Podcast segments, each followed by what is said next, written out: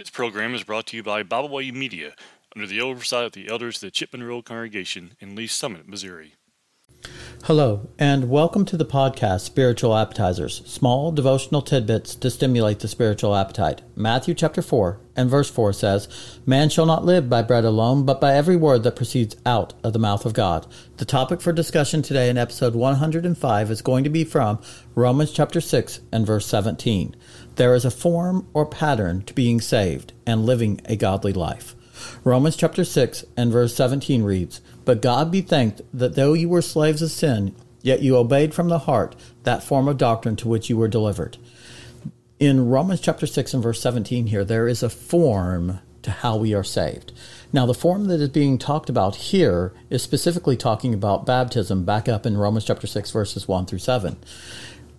But the form is true throughout the entirety of our Christian living. There is a form to living godly. But God be thanked that though you were slaves of sin, yet you obeyed from the heart that form of doctrine to which you were delivered we have to live the way that God wants us to live. And he has given us a form or a pattern to follow in the scriptures. In 2 Timothy chapter 3, verses 16 and 17, it says, All scripture is given by inspiration of God and is profitable for doctrine, for reproof, for correction, for instruction in righteousness, that the man of God may be complete, thoroughly equipped unto all good work. There is a form to living godly.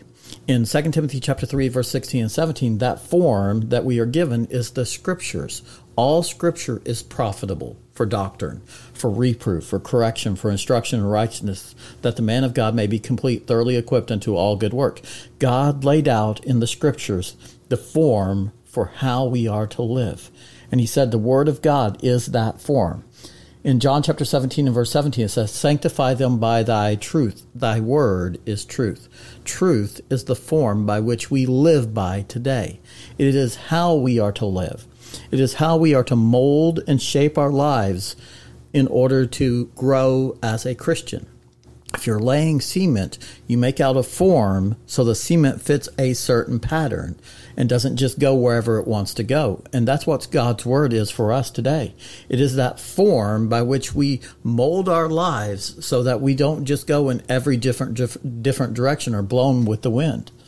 In Deuteronomy chapter 4 and verse 1, Moses told the Israelites this Now, O Israel, listen to the statutes and the judgments which I teach you to observe, that you may live and go in and possess the land which the Lord your God of your fathers is giving you.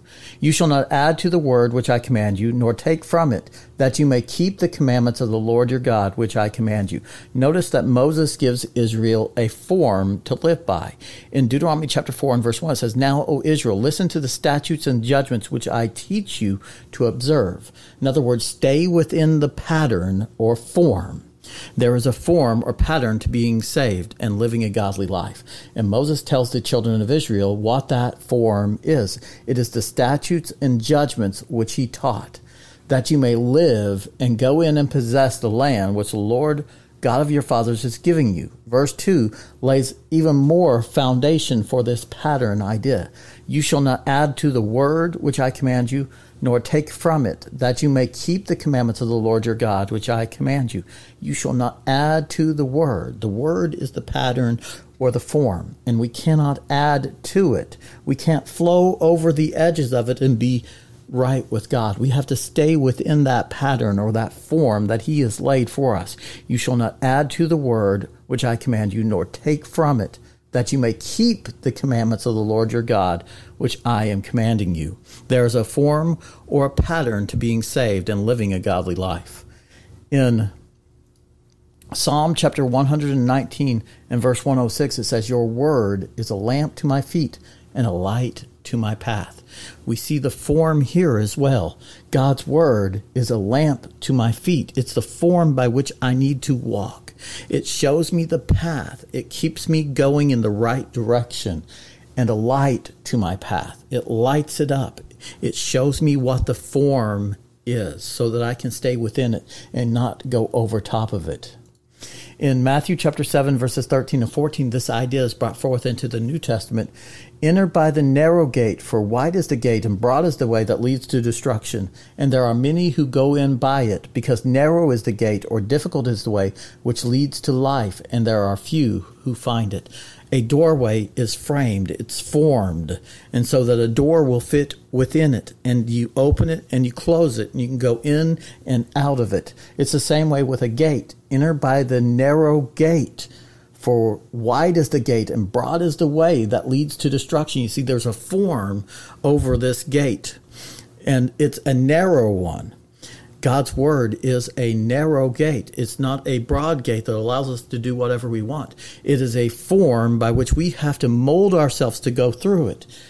If we want to go into the broad gate, we can go and do whatever we want because there's really no form to the broad gate. Whatever is not godly goes through the broad gate. And so we see this pattern or this form that God has laid down for us. There is a form or a pattern to being saved and living a godly life. In Matthew chapter 10 and verse 25, it says, It is enough for a disciple that he be like his teacher and a servant like his master. If they have called the master of the house Beelzebub, how much more will they call those of his household? Notice the form or pattern here as well. Jesus is enough for a disciple that he be like his teacher. There's the pattern. There's the form. We are to mold ourselves like Christ. In Philippians chapter 2 and verse 5, it says, Let this mind be in you, which was also in Christ Jesus. There's our pattern. There's the form by which we are to mold ourselves. We are the cement poured into the form Christ, and we are to be like him. In John chapter 6 and verse 35, it says, And Jesus said to them, I am the bread of life. He who comes to me shall never hunger, and he who believes in me shall never thirst. There's the form again. He says, I'm the bread of life. Be like me. Come and eat from the bread that I am showing you how to live. And if you do this, you will never hunger and you will never thirst.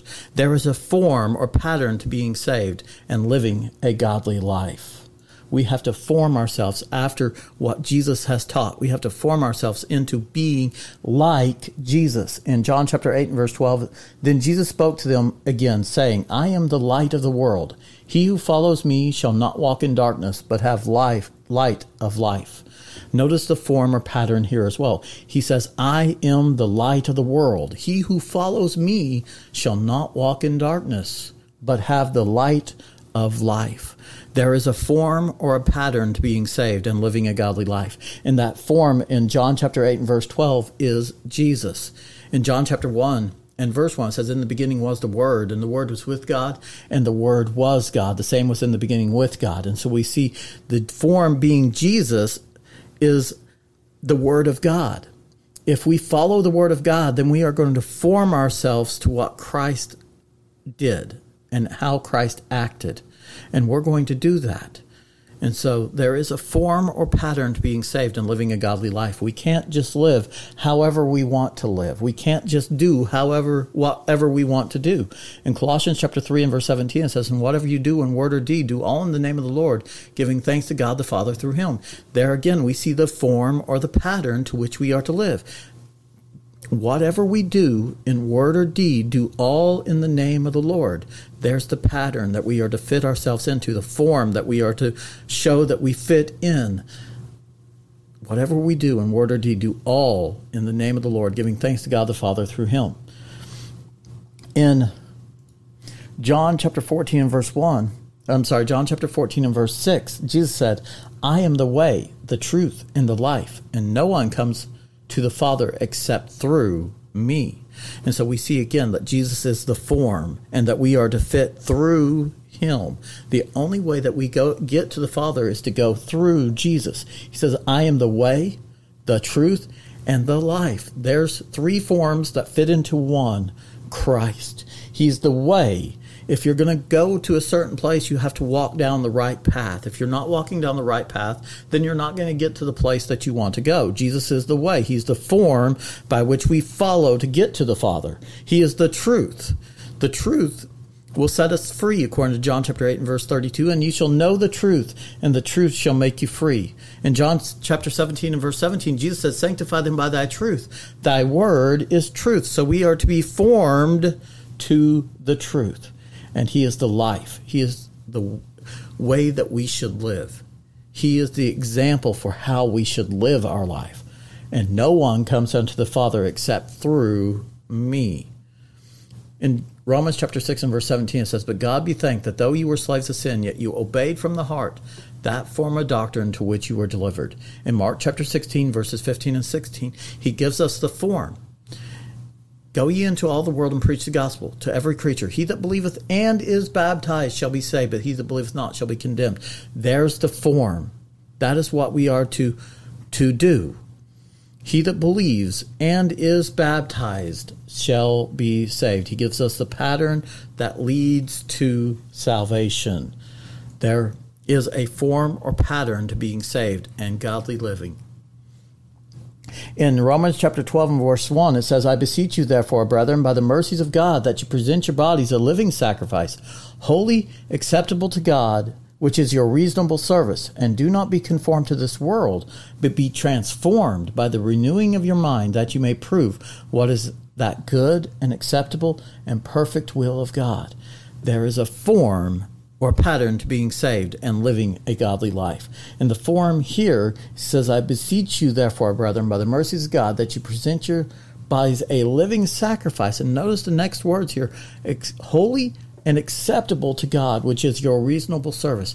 The form is that when we present ourselves as a living sacrifice, we become holy and acceptable to God. Why? Because we wash away our sins in the watery grave of baptism.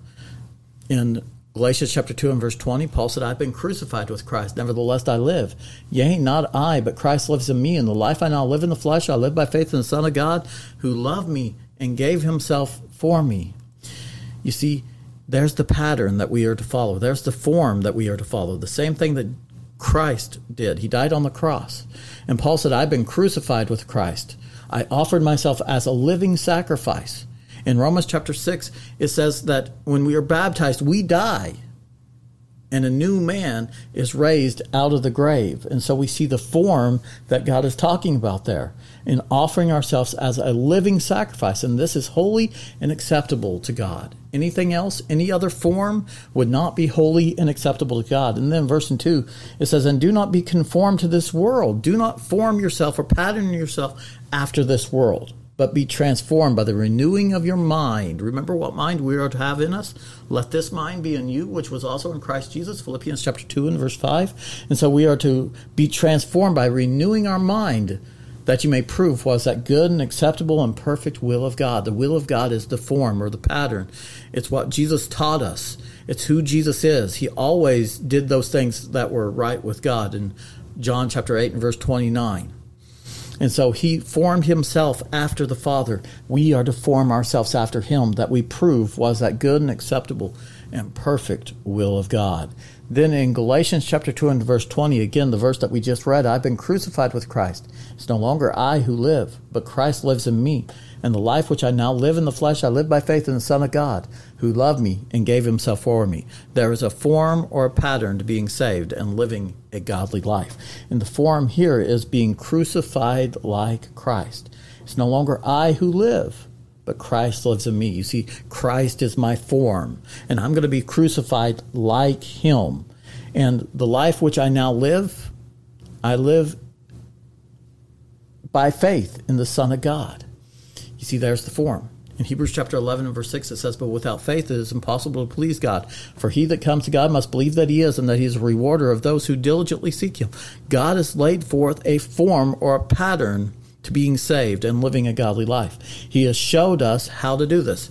In 1 Timothy chapter 3 verses 14 and 15 the Bible says, "But if I am delayed, Paul talking to the young gospel preacher, Timothy, I write so that you may know how to conduct yourself in the house of God, which is the church, the pillar, and the ground of the truth. And so we see why Paul wrote. He wrote to give us a form so that we would know how to conduct ourselves in the house of God. There is a form or a pattern to being saved and living a godly life.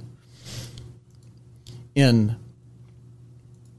1 Timothy chapter 5 verses 12 through 16 it says let no one despise your youth but be an example to the believers in word, in conduct, in love, in spirit, in faith, in purity.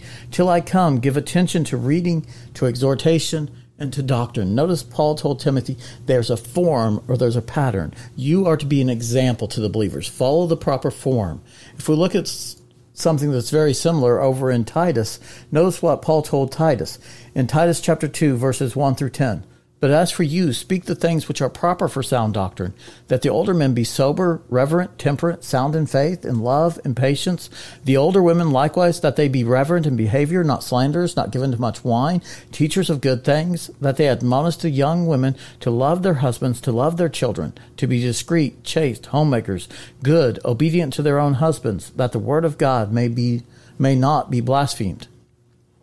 Likewise, exhort the young men to be sober minded, in all things showing yourself to be a pattern of good works, in doctrine showing integrity, reverence, incorruptibility, sound speech that cannot be condemned, that one who is an opponent may be ashamed, having nothing evil to say of you. Exhort bondservants to be obedient to their own masters, to be well pleasing in all things, not answering back, not pilfering, not sh- showing, but showing all good fidelity that they may adorn the doctrine of God, our Savior, in all things. So, as we go about our lives today, let's take this little bit of food and apply it to our lives, digest it into our lives, and mold our lives around the Word of God. This has been Spiritual Appetizers, small devotional tidbits to stimulate the spiritual appetite. Thank you. So, as we go about our lives today, let's take this little bit of food and apply it to our lives digest it into our lives, and mold our lives around the Word of God. This has been Spiritual Appetizers, small devotional tidbits to stimulate the spiritual appetite. Thank you. We thank you for listening today. We hope you enjoyed this program. You can find out more about Byway Media by visiting our website, bywaymedia.org. You can find all of our podcasts on all major podcast platforms. As always, we thank you for listening.